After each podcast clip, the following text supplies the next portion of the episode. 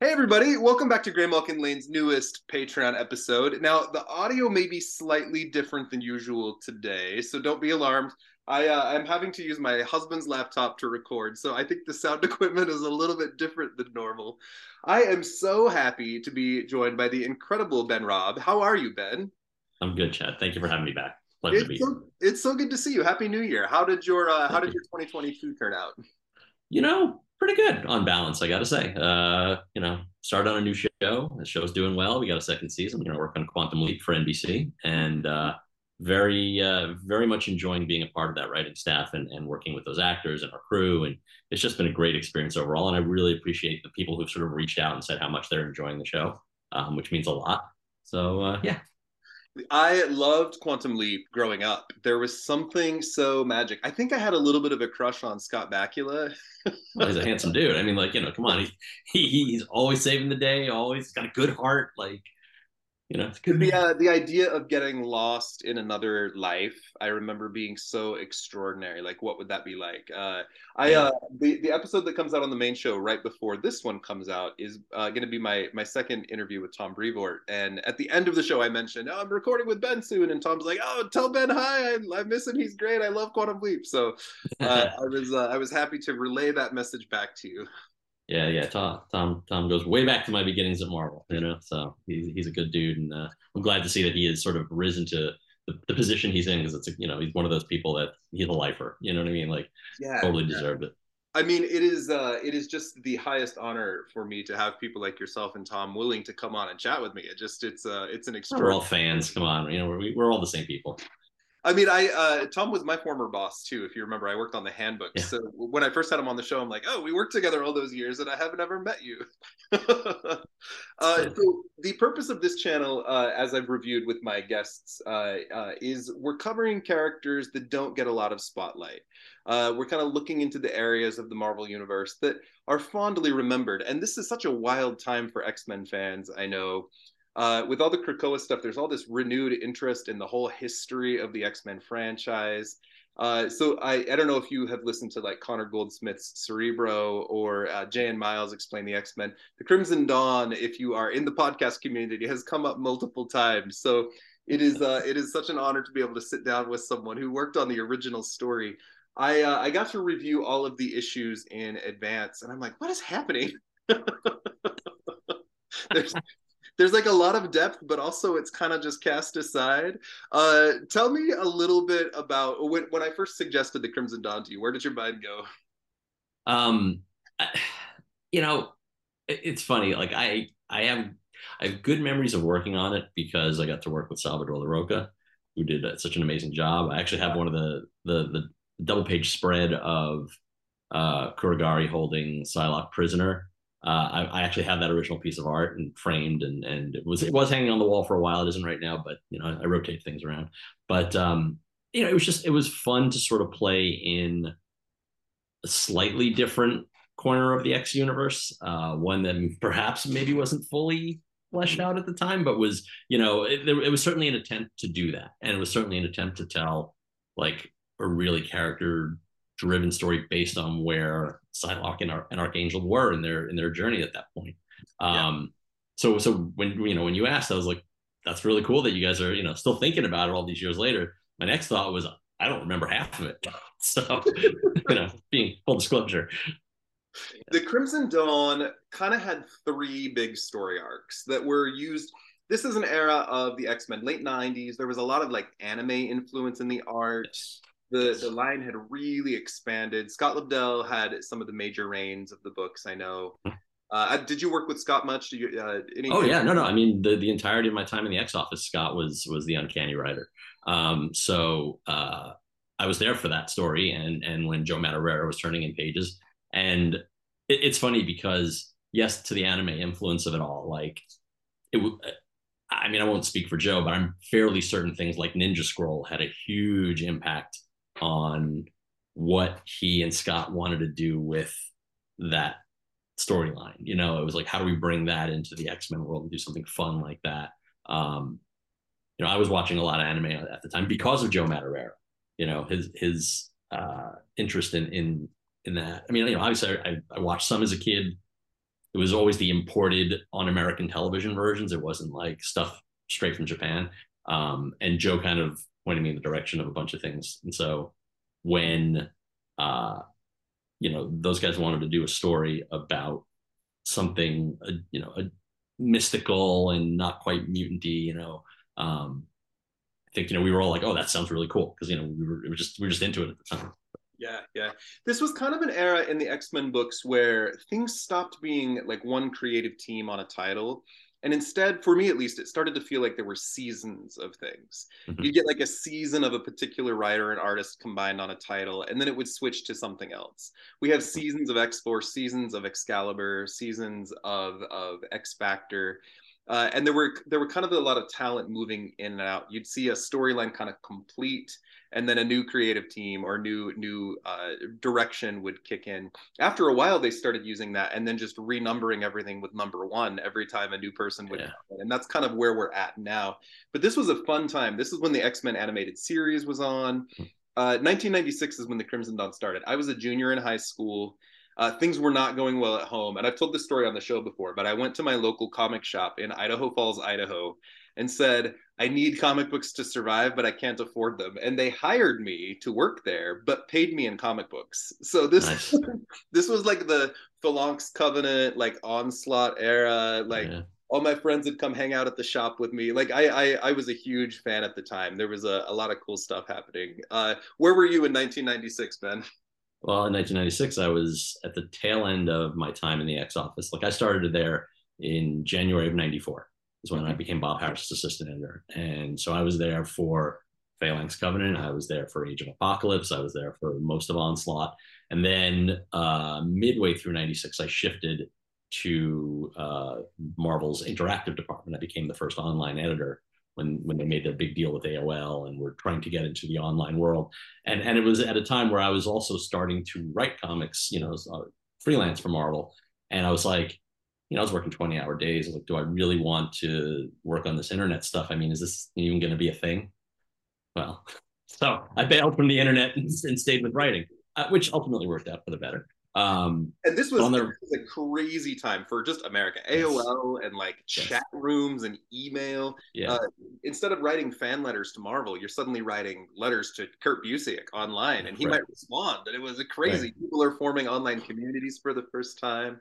Yeah, exactly, and and and the comics community especially. So it's like, uh, you know, um, I, I I was at the, I was at the end of one journey, beginning of another when these kinds of things were happening. And yes, we did have multiple writers. You know, we had Scott and Fabian on Uncanny and an adjectiveless X Men. We eventually had Mark Waid came in after Fabian, you know, was off the book. Uh, mean, Larry Hama was doing Wolverine. I mean, you know, the days of of of Chris Claremont doing all all the X related books was over, right? This was this was post his departure from from X Men. It's now a uh, whole franchise, yeah. Yeah, yeah, exactly. And and so how do you service that? You can't just service that with one writer. We would have, you know, semi-annual or I can't remember what the frequency was, but whenever we were going to do a big storyline, we'd have a big writers retreat. You know, the editors would go Bob and Scott and Fabian and whoever, we would sort of have a plan and, and sort of say, okay, here's here's the season we're going to do. Here's the, you know, I wouldn't say the event. This was sort of kind of the, the you know, the nascent stage of event uh, publishing programming, I think. Um, but certainly from the X office, which was driving a lot of Marvel's, you know, revenue at the time, there was an expectation. What's what's bigger? What's better? What's next?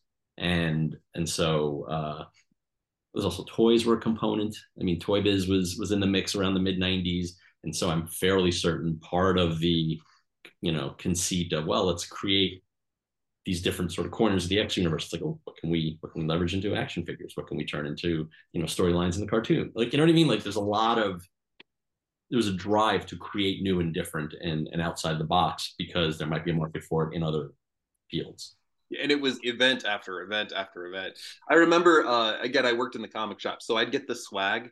There was like a roll of when Onslaught happened. There was like a roll of like caution tape stickers that came out that was like Onslaught here, and it, I had a whole roll. I would like go to school and like slap them on my friends' lockers and folders. There's like Onslaught stickers everywhere. When what the hell is this? Tolerance hit, I was like handing out posters, like because there's just all this extra shit at the store that I would take home, and yeah. Uh, yeah, this was this was a fun time. Now, when you came on my show, we talked to you a lot about your Excalibur run and mm-hmm. some of the great stuff you did, and some of the stories we're going to cover happened during that. Um, let me intro to the Crimson Dawn really quickly. And if you have any memories about how this story happened or what those editors' retreats were like, I would love to hear your thoughts. So, Uncanny X Men 328, I'm going to fast forward through a whole bunch of continuity. Sabretooth is living at the X Men mansion. They're trying to tame him as not going well. And he ends up slashing into Psylocke, like gutting her. It's gorgeous Joe Madureira art. The next issue, 329, Wolverine and Archangel go to quote Aunt Susie chose Chow and Chop shop end quote where there's uh there's some kind of mysticism happening. We meet a character named Gomurr the Ancient, G O M U R R, who's like a little Yoda guy. He's like a little cute old man, but he's dangerous and he can kick your ass if he tries, but he like speaks funny. Wolverine says, uh, Gomurr, me and Worthington. And this is when Archangel's in his blue skin, blonde hair era. which is my favorite look for him in some ways because I grew up with it. Uh, me and Worthington have come for. He basically says he want we need they need a pint of Crimson Dawn from the ebon vein, and he uh, Gomurr warns madness. He who seeks the Crimson Dawn finds only death. And uh, then he joins them in 3:30. They put on ninja robes. Doctor Strange comes in with an astral form they fight something called undercloaks who are these like shadow warriors that live in the crimson dawn so you're getting the idea that the crimson dawn is like a realm that exists kind of transient to our own you can enter it sort of like the astral plane or the the i don't know the wild ways Mar- marvel has all kinds of these like slightly sure. tangential dimensions and they, Psylocke's going to die because this is pre-mutant resurrection unless they can retrieve something called the Crimson Dawn from this realm. And they fight some guys, and they they meet the Proctor of the Crimson Dawn. Uh, we'll talk more about what being Proctor means. It's a guy named Tar, T A R, which is not a mm-hmm. great name. He's his skin is like dark black, and he has the bushiest eyebrows you've ever seen. Like Professor X would completely be jealous and uh, he's sitting on this throne. It's all obsidian and blue, and it, it you you learn that like Tar and Gomurr had some sort of history back when Gomurr was not Gomurr the Ancient, but Gomurr the Impetuous. And uh, Gomurr kneels before Tar and says, "We worthless creatures of mud and bone petition your ancient generosity for a boon, a single cup of the life essence which flows through the earth." and uh, there's a battle and there's some spells and things get a little crazy and eventually what kind of ends up happening is they take this crimson dawn essence back to psylocke just kind of summing up a lot of stuff beast is barely keeping her alive and uh, they have to kind of channel it through warren because he loves betsy and there's a part of his soul that will be there betsy ends up like washed in crimson light and it leaves her with a single like red dagger tattoo over one eye as a result. And then the story changes and we don't see her for a while. So, uh, kind of summing up a lot quickly, uh, but what are your thoughts on what the Crimson Dawn is or how it came to be? Uh, like I said, uh, that was a Scott and Joe jam. Uh, it was very much. Uh, I mean, look, you look at Proctor Tar. Proctor Tar looks straight out of Dragon Ball. Uh, the, I mean, I haven't thought about it, but yes. I mean, the, you know, the, the the the influence was very much worn on its sleeve, which is fine and it's cool. I mean, like, who cares? Like, we're having fun here, and and we wanted to do something different. Um, what exactly the Crimson Dawn is, I mean, yeah, maybe it's a place, maybe it's a thing, maybe it's I I, I don't know. And in, in, in you know reviewing my, even my own work, I'm like, ah, did you know what you were doing? I'm not so sure you did. Um, but that's okay uh, because I think at, at, the end of the day, I think what was sort of driving, like all of that was basically a vehicle for something, right? It was a vehicle for a character story, as as we often did in the X Men office. It was like this is a soap opera.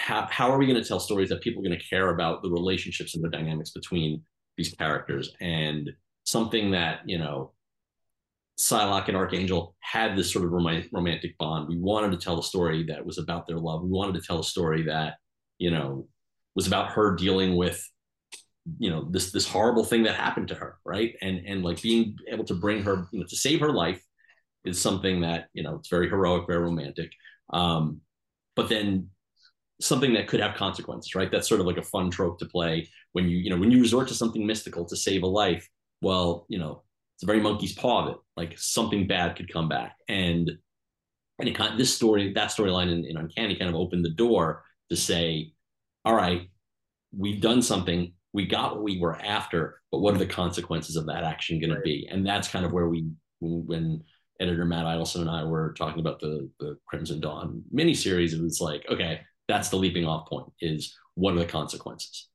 And back in '97, I remember following a few groups online. Again, this is early internet, and there was already X Men forums forming, and there was one I followed that was called like X Men Unresolved and there was a list of plot lines that had been introduced and never uh, never had resolution and i remember the crimson dawn being added to that because there was this warning of these like dire consequences but then it just always. didn't happen for a long time and you were the one that had to clean that up obviously. Yeah, uh, to, to, to, such a degree as i did. Maybe i made it a little messier. I don't know. It's fine. I mean, it's there. It's a place for people to go. Marvel has all these different realms, some of which are extraordinarily uh, mapped out, like Limbo or the Dark Dimension, and others that are really kind of forgotten. Uh, a weird one that comes to mind is the Hill Dimension from the Storm Limited series, which nobody mm-hmm. who has not read that series in, in last year would even. Ter- Terry Dodson did that, right? That was the art. Uh, I actually don't even remember. I'd have to go back and look. It's the uh, yeah. Mikhail Rasputin and the Morlocks, and they live in another dimension called the Hill. That's uh, that's what comes to mind right now. But mm-hmm. I'd have to go back and read it again. Okay. Uh, so Psylocke now has this like dagger, and she has the ability to melt into shadow. We learn shortly after, and she uses it a whole bunch.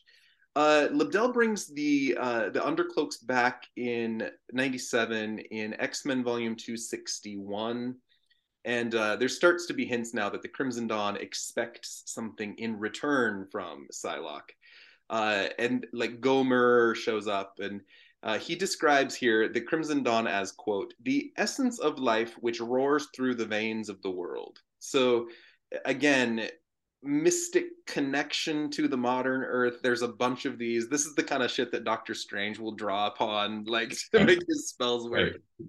And then uh, early 1997 is when you took over this story with Sal Larroca in your Excalibur run. You you right. got four issues: Excalibur 107 through 110, uh, Captain and Britain and Megan are are kind of flirting around, and you invent the Dragons of the Crimson Dawn. Tell us, uh, tell us a little bit about where you inheriting this story came from and what you wanted to do with it, and then let's talk about the dragons a little bit. Listen, I I, I wouldn't know if it's an inheritance so much as I, I'm pretty sure I pitched to Matt like I'd like to pick it up. You know, it's a thread that we could, you know, I I I always liked it when I worked in the X office, and I was like, well, I, didn't know that it was on a, a, list of unresolved plot lines, but certainly I was aware that it was an unresolved plot line and that it was something that I could, you know, because of, you know, Brian and Betsy's brother and sister relationship, it felt like, oh, that's a good opportunity to sort of have something that ties to the X-Men directly, but you know, allows it to still be unique to our book. Um, you know, the the, the Braddock siblings being somewhat somewhere between the realm of mutant and mystical, like you know, just just in their in their in their Marvel UK origins. Um, it felt like okay, let's let's play with that a little bit. The idea that you know Captain Britain's power is tied to the land, you know, of England, and and that you know, I believe it was a plot point at one point that if he left England, he wasn't quite as powerful. Correct. So yeah, that's yeah, yeah. So so it was like okay, that, I can I can run with that, and you know, what if what if that happens right like a great story like these these beings show up they kidnap and take him someplace else where they will they want the power that he has but in order to get it they need to sort of weaken him and so they bring him to, to hong kong um, the dragons came about because I just wanted to create some cool fucking characters. excuse my language. Um, but also, oh, also, can here. It's fine. Okay, all right. Excuse me.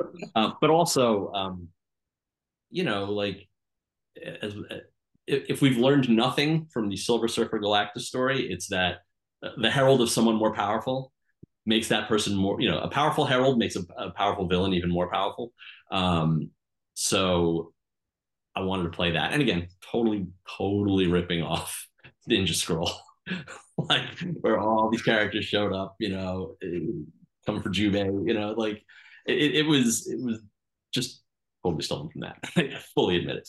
Um, I uh, I will sometimes in my brain. I I don't, I don't know if you follow drag culture at all, but I'll create drag names in my head off off, off the top of my head, and I, yeah. I want to write an in Marvel Universe story where there's a drag king, which is a woman dressing as a man who calls mm-hmm. herself the Herald of Galactus, except it's H A R O L D, and she's some accountant singing on stage. That's amazing. I know. Uh, someday, someday I'll write these stories. Listen, get that pitch together. I mean, great story like, waiting to happen. This would be like a bit moment in the background, but it would be amazing. if if they were still doing assistant editors month, you know that would have been a story. Uh, so the, the Dragons of the Crimson Dawn, designed by Sal Larroca I, I don't know how much of the visuals you came up with versus him. Uh, they're great characters. The art really pops off the page. It's beautiful. Tell tell me about yeah. the how these how the design came to be. I, I might have. I, I'm pretty sure Barak's the one that was like a one a multi-limbed character. The, the other two I don't remember describing visually, but um, you know, just the, the, the power sets that they had were, were something that I you know I, I, I came up with um, and pitched out to him. Uh, and he just yeah he ran with it and made it awesome. I mean, it was it was really cool. Like he even did a, a piece of promo artwork um, I don't know if it ever got used or if it. Ever, I think I, I know it saw print somewhere. I can't remember. Maybe it was just sort of like a an extra page in one of the Excalibur issues. Um, but he, he did a piece as a promo for this storyline, and I think that that might have helped get us the green light to do a four issue mini. Um, you know, Matt Idelson could confirm or deny that, uh, but I, I, remember us getting a piece of art done to sort of hype people up about it. And, you know, again, this was this was the era of more X product, more X product. So yeah, yeah, yeah. any attempt to do that time travel here, Crimson Dawn over there. Like just throw it all at him. Yeah, absolutely. Totally. Yeah. So the three the three dragons. One of them is yeah. Barak. Uh, he's yeah. the big guy, six arms, covered in tattoos, uh, flowers on his back. He's got a white mask with the Crimson Dawn tattoo on it, dark brown skin, ponytail. He can grow to like double the size and like manifest massive energy scimitars and shuriken. I mean, just what else can we throw at him? He's amazing. It's a really cool power set, actually. He's the Swiss Army monster, that's for sure. uh, how do you say the names of the other two? Uh, and Ra'al, which are actually all Hebrew words. Um, uh, Barak is lightning, uh, is eye, and Ra'al is poison. Um, okay, okay. So again, it, it, I was throwing a lot of shit against the wall to see what stuck, and uh, granted, these were more uh, you know, Asian inspired, but I threw in a little bit of Middle East um, just to sort of keep it a little weird and varied. And yeah. um, you know, some some people took issue with that. They're like, they got they got mad. This doesn't make any sense. It's all it's, it's all just we're all making this up. um, well, Ayin is the the female, emerald yeah. skin, uh, white costume. Again, Crimson Dawn tattoo, and it's I, her power set, from what I could determine, was the ability to fly on a mystical cloud. Was there and, more to her than that? So. No, the, the, well, Ra'al is the poison dude. Ra- Ra'al, uh, Ra'al's the guy with yeah. the stark white skin. He's got the skull tattoos. Uh, again, Crimson Dawn tattoo. Yeah. Uh, he wears like the, a big old black necklace ponytail, and his power was to vomit up black corrosive Poison, yeah. pile. So, yeah. so then, what I think didn't Ayin have the psychic surgery power? I think that was her thing. Oh, sure, sure. Yeah, yeah. Yeah. She had uh she had the telepathic abilities. Yeah. So, uh, it's you know, covering all all the range that of powers that super beings have, right? yeah, they were cool though. I liked these characters when they came out as a teen and revisiting them, like it stood up. It's a it's a good story. Tell me who the Dragons of the Crimson Dawn are.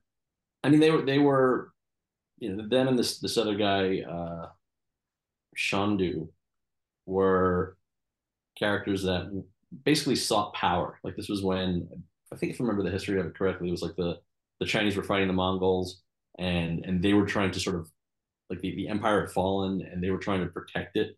And so they sought mystic, the mystical power of the Crimson Dawn in order to do good, only to then be corrupted by it.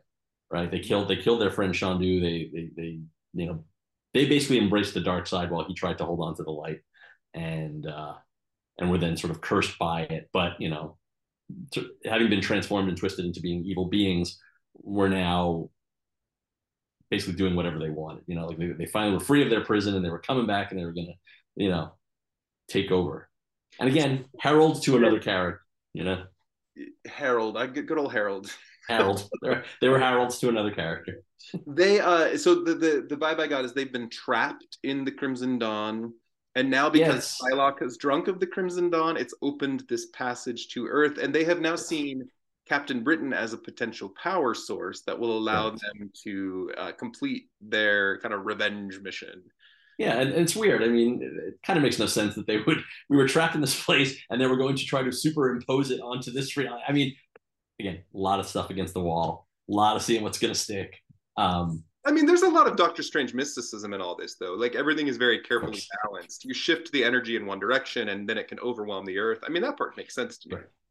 Right. No, and, and it, it, the internal logic of that kind of stuff is isn't in, in looking at it again all these years later with fresh eyes. It, that doesn't bump me. What bumps me is the notion that these beings felt trapped in a place and we're like, we're going to use this newfound power to to bring that place to here. It's like, get out of that place. Don't go back. Go away. Like, you know, enjoy the 20th century as it is. Like, you know. But supervillains are not always known for their no. logical thoughts. Uh, no, so they're very emotional. Very emotional. very histrionic, very narcissistic, yes. very yes. angry. Uh, so they they land in Piccadilly Circus. The dragons do, and all of them are yelling. I'm going to read their speech out loud here. They, they no, do not read their speech out loud. I do not want my words read back to me. I re- I reread them. I heard them in my head. I would not have written them that way. I uh, I'm still going to do it for the benefit of our listeners. But you can you can plug your ears if you want. All right. I always love when uh like you got three supervillains, but they're all best friends, and they like each take one part of the speech. Like yes, it's like they pre-rehearsed it well, they know. They're like, all right, so before we go in, I'm gonna say this, you say that, and then you say that. Okay, yes. And, and, they like they like practiced it. They're like, God damn it, yeah. you messed up again. don't know your role. Don't know your lines. Uh, I'm just going to use my voice. I'm not going to try to do a character voice here. But the Thank speech you. is as the following Our sleep of ages is at last over, and now that we are free of our otherworldly prison, this mortal coil is once more ours for the taking. For the dragons of the Crimson Dawn have returned, and then uh, continues, rejoice, Brian Braddock, your ga- uh, excuse me, you gaze upon your glorious destiny. After centuries upon centuries of tedious anticipation, we, the dragons of the Crimson Dawn, have returned to conquer our birth world once more. Not only shall the ancient ways reign supreme over this realm, but you shall be the instrument of its destruction. So uh, it's kind of an interesting thing. They grab Brian and uh, they're, they're, fighting off Megan and Spiral is there. Uh, and I love Spiral, but I couldn't figure out why she showed up. It, it kind of seemed to be behind the scenes that somehow she got infected with the Crimson Dawn as well. Uh, what was what was Spiral doing here? I love her, by the way. She's one of my favorites. Yeah, characters with lots of long arms, always super cool. Um, uh, if I can remember correctly, at that point she had been freed from Mojo and sort of was kind of off on her own. So like I think we hadn't seen her in a while, and it was sort of a well, hey, hey here's a really cool character who kind of plays in the world of dimension hopping that would make sense. What you know, I think my thought process was, what if in hopping dimensions she ended up in this one, things didn't quite go her way. She ended up getting you know subdued and and and infected with the Crimson Dawn, and now was forced to serve it but was always looking for a way out and and saw Captain Britain as a way to sort of give them like she was basically you know, she's a character that you can't trust. You don't know whose side she's really on. She's always working her own angles. And was she doing it? She's you know claimed to be trying to help Captain Britain and, and Excalibur, but at the same time she brought them there, dragons there. So uh, wanted to tell her part in the story as someone who you weren't sure whose side she was really on, that you always knew that she was an opportunist who was going to screw over whoever was going to benefit her the most, right? And so if Captain Britain wins, great, she he destroys them. Again, we never put this to to words, and maybe that's it's a failing of mine as a writer is that I never clearly articulated it. But the intent was if if I, I'll bring them to him, they're looking for power. He's power. He can pretend. He and his, you know, his friends in Excalibur can potentially beat these guys, which will then free me from from you know the Crimson Dawn. you know, either way, I'm coming out on top. Right. Well, and there's this giant toy box of characters, and I love that you get to bring her into this. And this is a classic example of the Fantastic Four now have to work with Doctor Doom in order to defeat, mm-hmm. you know, Blastaar or whoever the fuck. Mm-hmm. But the the Excalibur team has to work with Spiral because they're in over their heads, and she's the one that has this connection and the ability. I never quite understood what her motivation or connection was, but I like that too because I like a good mystery. Uh, we'll give a lot of airtime to Spiral on my podcast in the future. We're still working our way up. We're almost to 1970, by the way. That oh wow! so yeah, what is your what is your number you up to? Uh, you know, we just recorded. Uh, well, we're coming up on X Men '66, so the end of the end of. Oh, okay. Uh, we, I just yeah. recorded with Tom Brevoort, but it was uh, a side issue. So the last one I did was Century X Men number one, which is great because we're working on all the modern continuity that's set in the '60s stuff. Oh, cool. Uh, yeah, yeah, it's fun. So that's what's taking so long. We're we're we're getting there. Listen, you, you, there's no dearth of material. I am not in a hurry. I'm just having a good time as we go and doing my research along the way.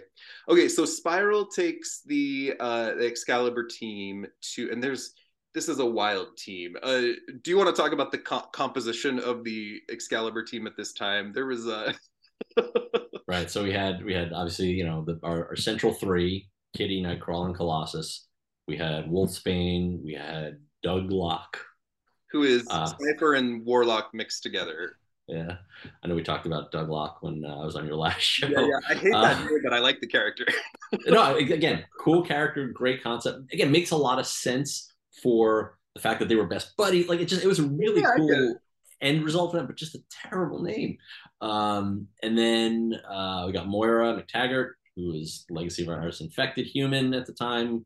Which, by the way, I, I the, the, the, little moments that I reread of that, like it's it's a pretty poignant story where it's like she's alone in the world. Like she, of all the human beings on Earth, this disease that that affects only mutants, she has has contracted, and, and it's like doesn't know what to do about it. And she's this brilliant woman. I thought it was a, that was like, oh, that's shockingly poignant. It's great. And by the way, I'm going to interrupt. The modern context, you now know that Moira is a mutant who's been keeping all these secrets for all these years. When you go back yes. and read her chronology, and you look at this like hidden motivation during your run as she knows she's a mutant but she's lying to everybody but acting like the tragic figure. And it actually turns out she's kind of a supervillain based on the modern stories. It's like ooh like there's a there's subtext yeah. there that you didn't intend. Sort of like iceman being gay in the 60s they didn't mm-hmm. mean for it to happen but it's there. That's amazing. Right right. Yeah but with her it's like i remember you guys telling me about this last time i was on. It's like she's terrible. She's the worst yeah, yeah she's, a, she's, a, really bad villain. Uh, yeah. You also had a Colossus on the team at the time. Yes, yes, we Colossus. Yep. Uh, like I said, the, yeah, the main three, which again, childhood X Men fan, being able to write three of my favorite characters was the best. We had Pete Wisdom, so Kitty was still in that relationship for a little bit on my run. Um, I don't know what's, what's her thing with guys named Peter. But There's been like five of them. It's great. there's more. Oh my god. She dated Star Lord. They were engaged. Uh, oh no. I think she's been on a date with Spider Man, who's also a Peter. Good lord. Yeah, she has a type. so weird. And then um, she dated Bobby, and he came out, and it didn't end well. well, it worked out for him. Yeah, yeah, he's doing just fine. He's all over right. the place. Uh, Luciano Vecchio just did a series online on Marvel Unlimited with Iceman, and during this like four issues, Iceman makes out with like six different guys and like wakes up in bed with two of them. You're like, go Bobby, like you're really getting around. Making up for lost time. Yeah, that's kind of a thing in the gay community actually. When you have waited to come out, then suddenly it's uh it's room Rumspringa for, for... all bets are off. okay, so going back to the dragons, uh, yes. dragons. I'm going to read one section. Sorry, I'm going to do it again. Read one section of their speech, which gives context to their motivation. Yeah. So they've got Captain Britain. Uh, they say, once we have combined the fair-headed Britain's ancient magics with the modern sorcery of this century's technology, not only will the Crimson Dawn break across the face of the earth, but the children of the Middle Kingdom shall bow before us, and the world shall call us master. And so you get this idea that they are now ready to be out of their imprisonment. They want to conquer the earth and become the new leaders of the Crimson Dawn and make it more powerful. Uh, the Crimson Dawn, again, being some sort of vein of magic energy, but it's also a realm. it's just it's a state of mind, y'all. Here's the dawn. We're all feeling it at some time. We all got it in us. uh, again, starting her psychic surgery. uh, someone vomits on Captain America, and there's the sound effect splorch, which is amazing. Comics. and then uh, and then Spiral teleports Excalibur to uh, to land there. And this is where you reference this guy Jiandu, if I'm saying the name correctly. This is where he reveals their origins, like where they came from. They had seized this ancient power centuries ago.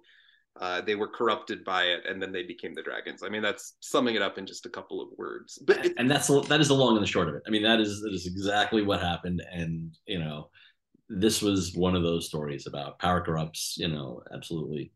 And, well, but you tied it into history too, and it's good narration. You got you tied them to the Ming Dynasty, to to Li Shu Li Shu Chang, if I'm saying my my uh, I've learned about myself that I tend to butcher Asian names the most. I have to like really practice them. So I didn't listen to like pronunciation guides mm. in advance. My apologies if I butchered any names here. Uh, but yeah, Excalibur, I mean, uh, Excalibur wins. Uh, yeah. Yeah. Sorry. Go ahead. Oh no, I'm just saying. Like I, I, I always like to, when possible, bring a little bit of real history or as close to real history as I can get sometimes. Um, and and it, it just makes it more epic in scope. Like, I mean, you remember the Black Knight Exodus thing I did, like always trying to find ways to sort of marry adventure with history because I'm just always fascinated by it. And, uh, you know, and, and in this case, it was, you know, ho- again, hopefully I got the history right. I don't know. Uh, but, um, I mean, it's Marvel's version of the history, right? That's right. Exactly. Yes. Yes. Uh, Through these characters. Do you know, are, do you know Kieron Gillen at all? Not personally. No. Kieron's a great guy. Uh, in Immortal X Men, which is the book being put out about the the government of mutants running Krakoa, basically. He recently did a, a very strong feature about Exodus and tied his origins and flashbacks very tightly to your Black Knight one shot. Oh. Uh, so look it up if you haven't. I think it's number five of Immortal X Men. It, has got Exodus on the cover, so you can't miss it. But it it reinterprets this character for a new generation in a really cool. brilliant way and ties in your story very strongly. So check it out if you haven't. It's great. I'm glad something I did had any uh, lasting resonance. God, he's so smart. He just put out uh, uh, number ten of Immortal X Men, which is the focus on Charles Xavier, and I hate Professor X, but this issue made me love him. Uh, he ties in the history and just like it's it's brilliant. I I cool. I like called my husband in the room and I'm like read this issue and I he he doesn't like comics. Okay, so the dragons are defeated. They melt back into the Crimson Dawn. And then this is an era of comics where every popular character was getting a limited series. There was a Storm and a Gambit and a Wolverine. Oh, I mean, Wolverine had everything all the time. Uh, uh, Rogue had a series. Mm-hmm. Uh, Psylocke and Archangel got one. Uh, and uh, how did this series come to be? Did you pitch this? Was it offered to you? No, I think it, it, it was something that we we pitched as a we we set up this story here. We want to continue it. You know, would you be open to that? Like that was basically the the, the gist of it. I mean, and again, because it was a time where everybody was getting their their you know miniseries, I think that's why it went through. I was going to say, were you planning on doing it in the Excalibur run, or did you I want mean, to do this extra? Maybe I, I mean, extra is always better when you're when you're a freelance writer and you know two books instead of just one. Um, I mean, yeah, we could have saved it for a story down the road, but it felt like in the context of Excalibur, that story was over, right? It had lasting consequences for Captain Britain. You know, power's gone. Now just a guy. Who am I going to be? Um, all steps along the road to 125 and the wedding of you know Brian and Megan. So like there was no reason to revisit Crimson Dawn in the context of Excalibur. Excalibur was going off in its own direction. Um, so uh, and I think at that time we were gonna have was that we we're gonna have the change in artists. Uh, might have been. Um, we were talking to John Cassaday to to do the art for Excalibur, and in the wake of Salvador Larroca, I think that's what I can't. I'm pretty sure it was before Salvador or after Salvador Larroca. This is all 25 years ago. I could, yeah. I know like, it's it's so long ago, uh, but like, um, yeah. I don't know. Suffice to say, we I, I we weren't going to do more Crimson Dawn stuff. So it was like, okay, here's a story that we you know we kind of set up and we now have a, a, slightly more defined version of what the thing is you know it, it was starting to focus in a little on something, and because of the Brian Braddock connection, it, it was like, well, okay, now how do we bring it back to Betsy, who is who was they've both been affected by it. Um, so and, what, and was your, yes. What, was your, working relationship with Sal Larroca like? I mean, uh, he was in Spain, so everything was, you know, any communication was via usually via email or through Matt Idelson. So I didn't have a lot of direct connection with him. Um, you know, I'd met him a few times when he'd been to the office, and uh, you know, lovely man, great guy to work with, um, super talented artist. Talent. Yeah, he's amazing. Yeah, yeah. and uh, and so like I said, it, was either me emailing him or contacting him through through Matt Idelson and, and our editorial office. Um, and then I forget what was the decision to leave. I don't know if it's you know after Crimson Dawn he moved on to something else. I, well, he was part of Heroes Reborn, wasn't he? I do believe he was a huge part yeah. of Heroes Reborn.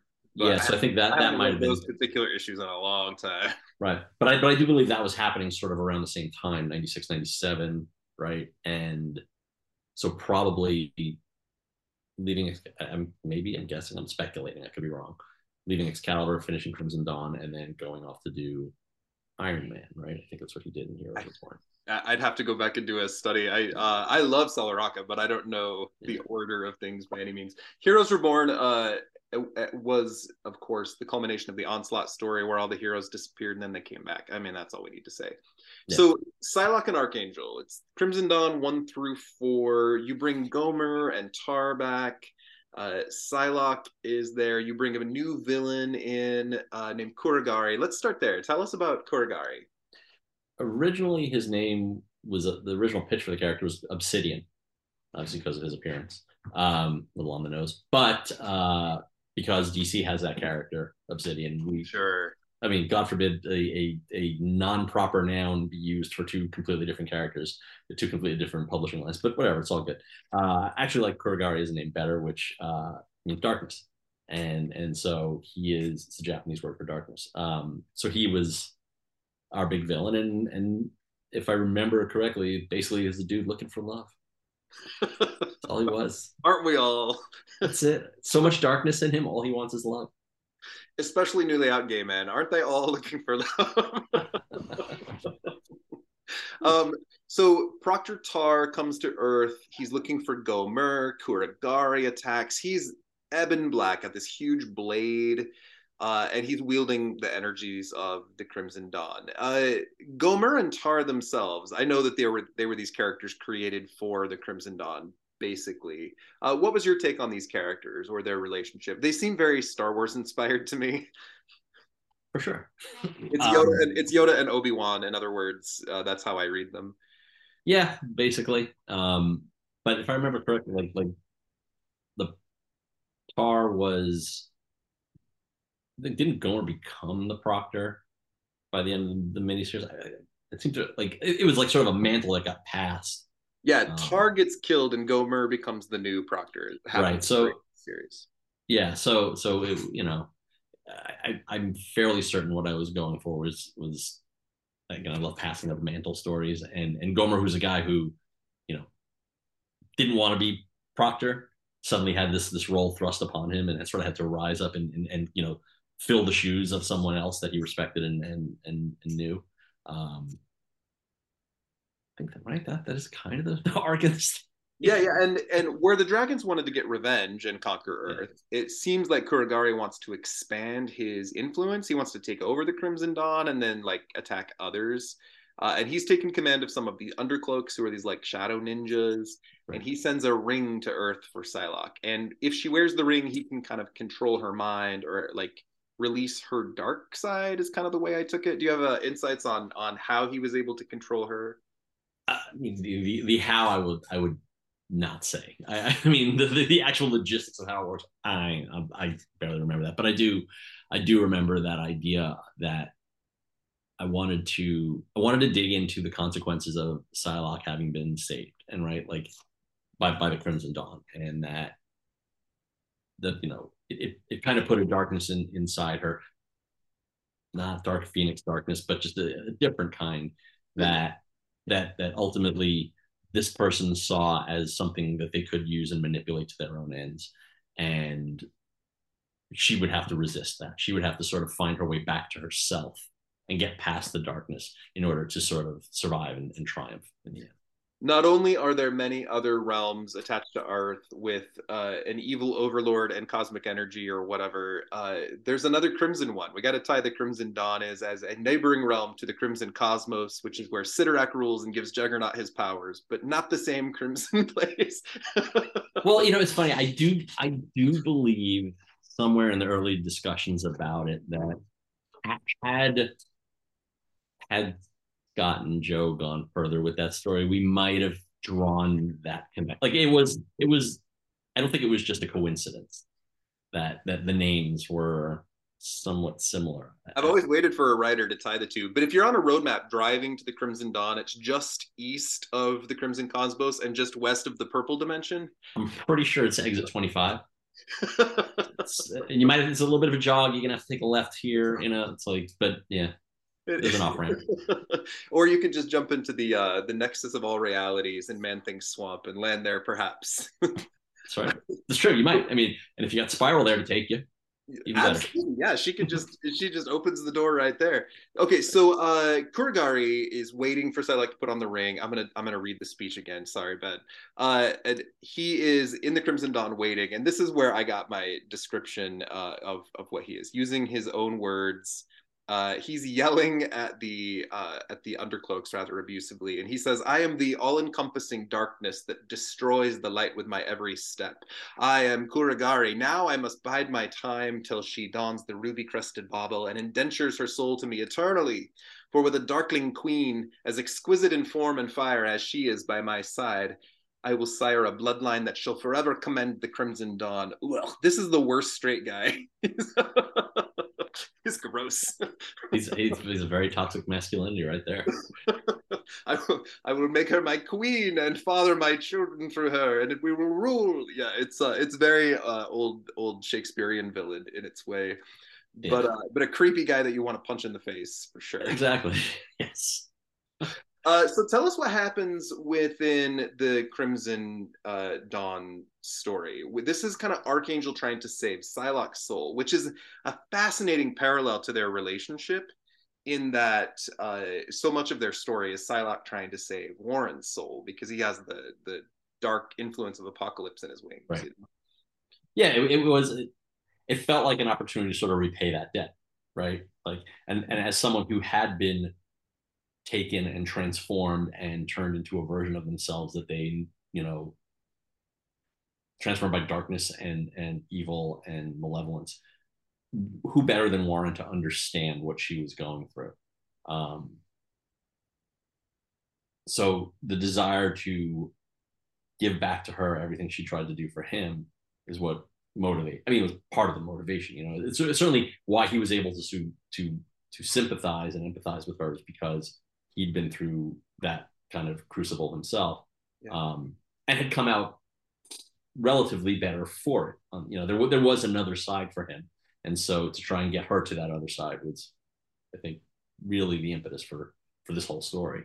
Yeah, and and the story ends with Psylocke getting back in control of herself and killing killing Kuragari, who has already killed Tar at this point, and he's waiting for like if he marries Psylocke, I don't know if there is any consummation that has to happen, but there's he mentions like the crimson tide shall roll forth through the dimension, which oh this guy like the menstrual cycle of it all makes not, not intentional.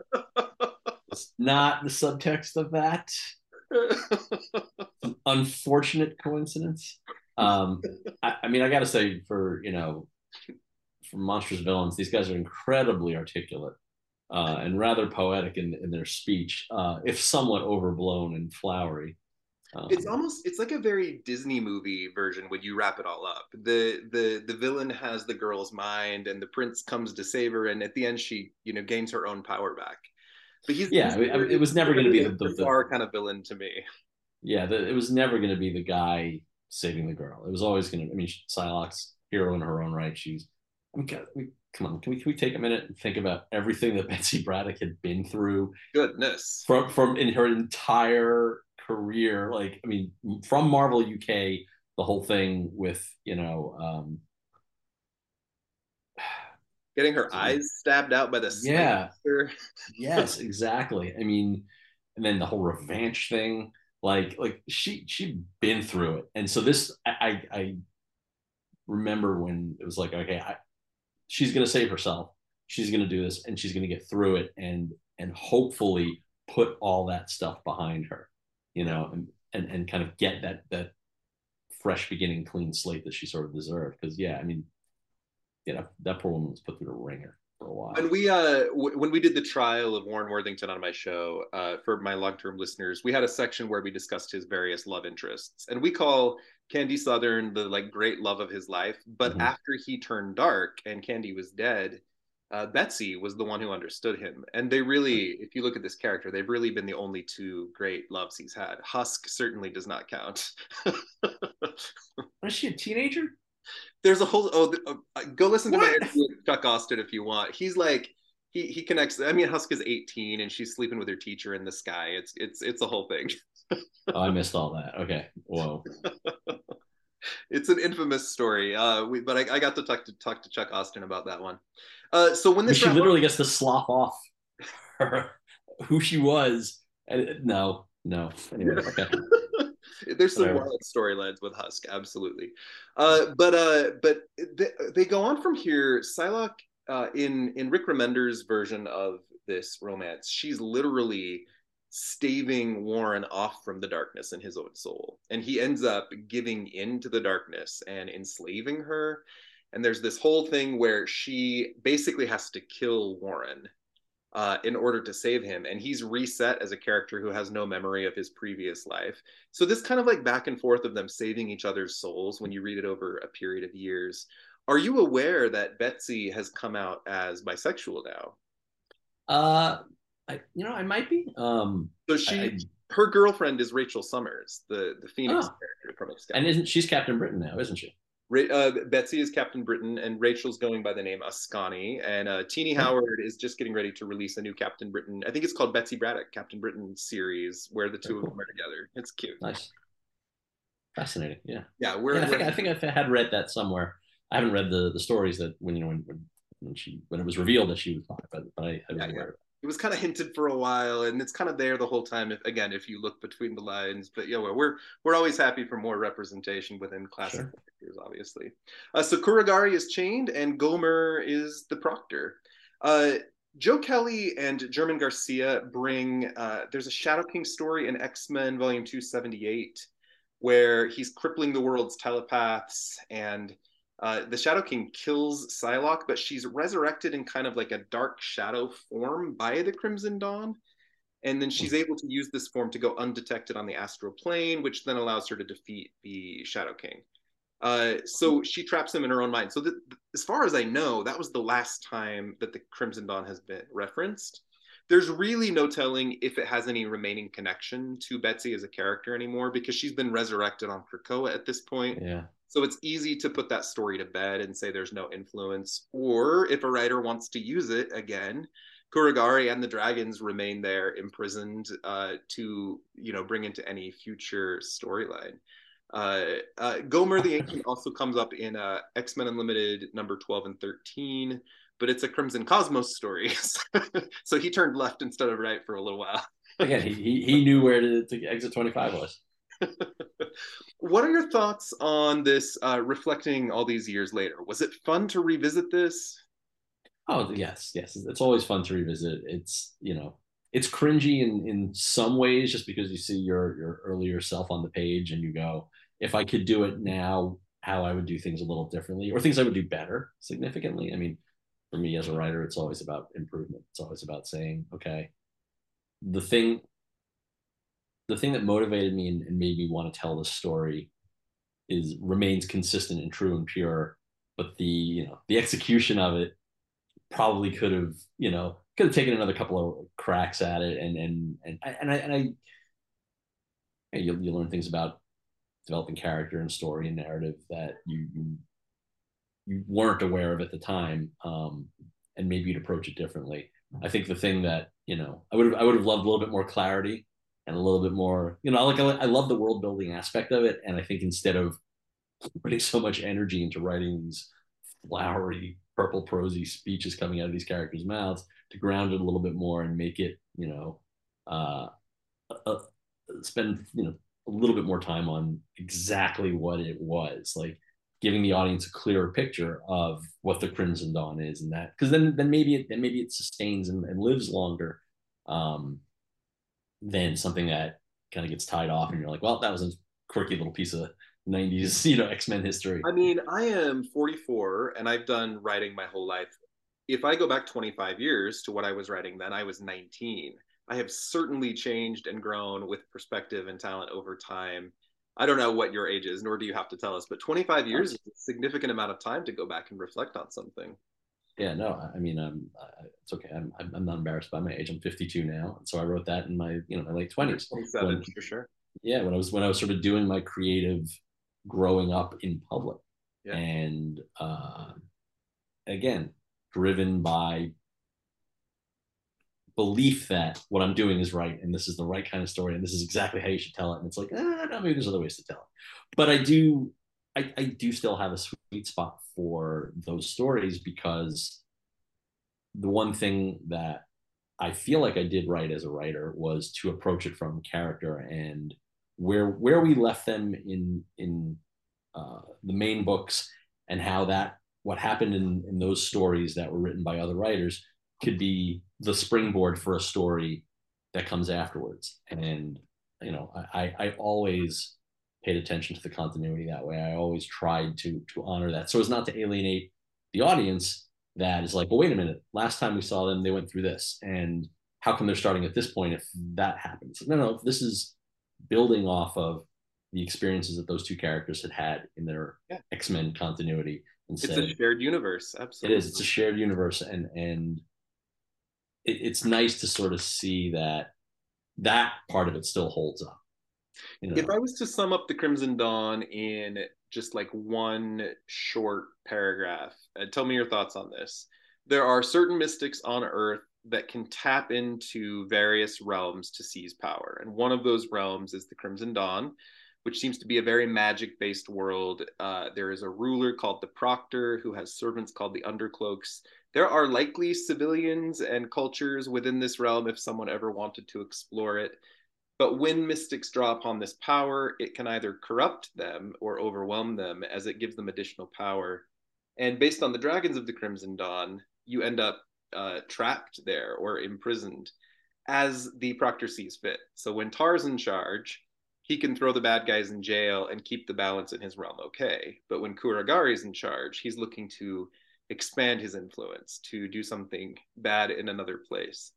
Uh, if if we put this on the that go back to that X Men unresolved plot lines, I think this story was resolved thanks to thanks to you, and I think it's done, and I think it's finished. But it's there if people want to use it because it's a it's a, right. a, toy box. So there's these villains that could come back if they needed a story.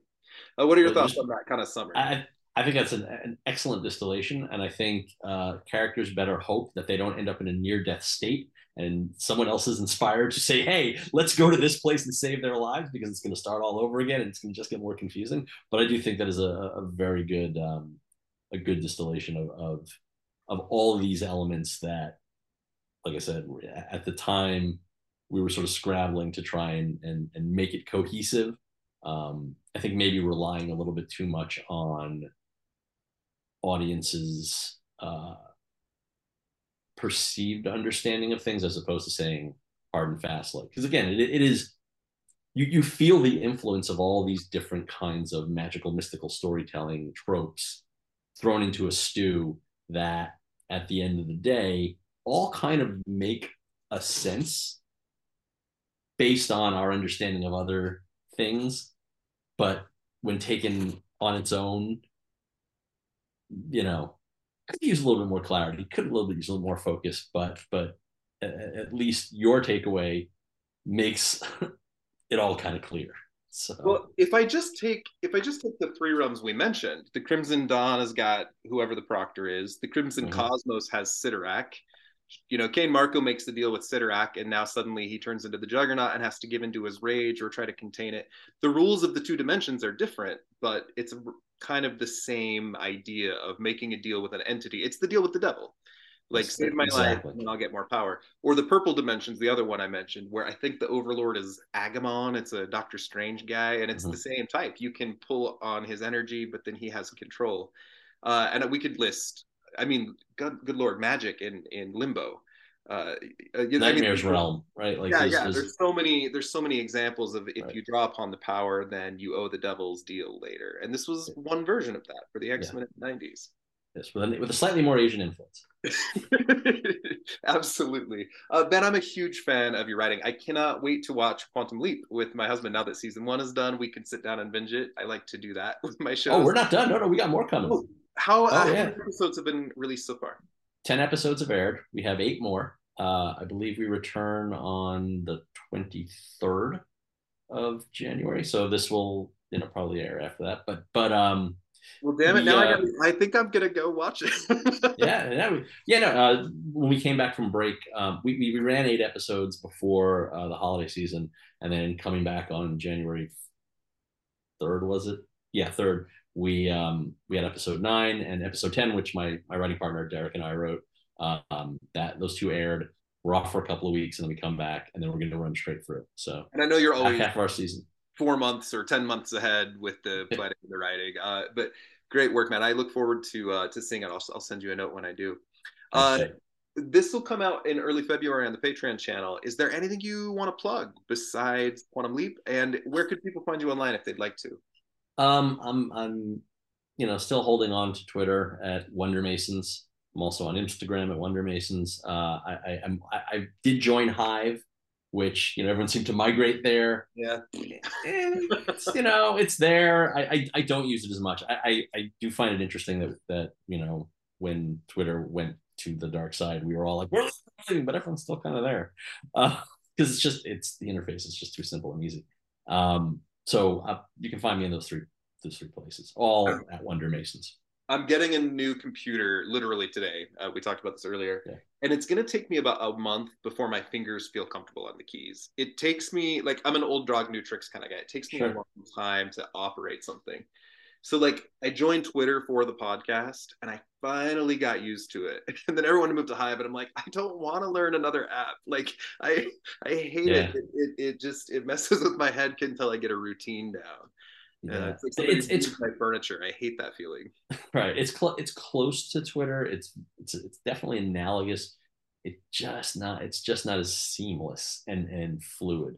I started a TikTok just for the podcast as well, and I hate it, which is why I post there so infrequently. I'll I'll get used to it eventually, but yeah. I, really, I really I really like my routines. Uh, well, hey everybody, you can find Graymalkin Lane, Graymalkin PP like podcast on Twitter, Graymalkin underscore Lane on Instagram. On the main show, right after this, you will have heard the Tom Brevoort episode, which I referenced a while ago, and our next episode is X Men '64 uh, featuring uh, the first appearance of Sunfire, and my guest is Mr. Fabian Nicieza, who I am so excited to meet. I'll record uh, that episode. Uh, ben and I are are meeting in mid January. I'll record with Fabian tomorrow, uh, so I'm excited to meet him.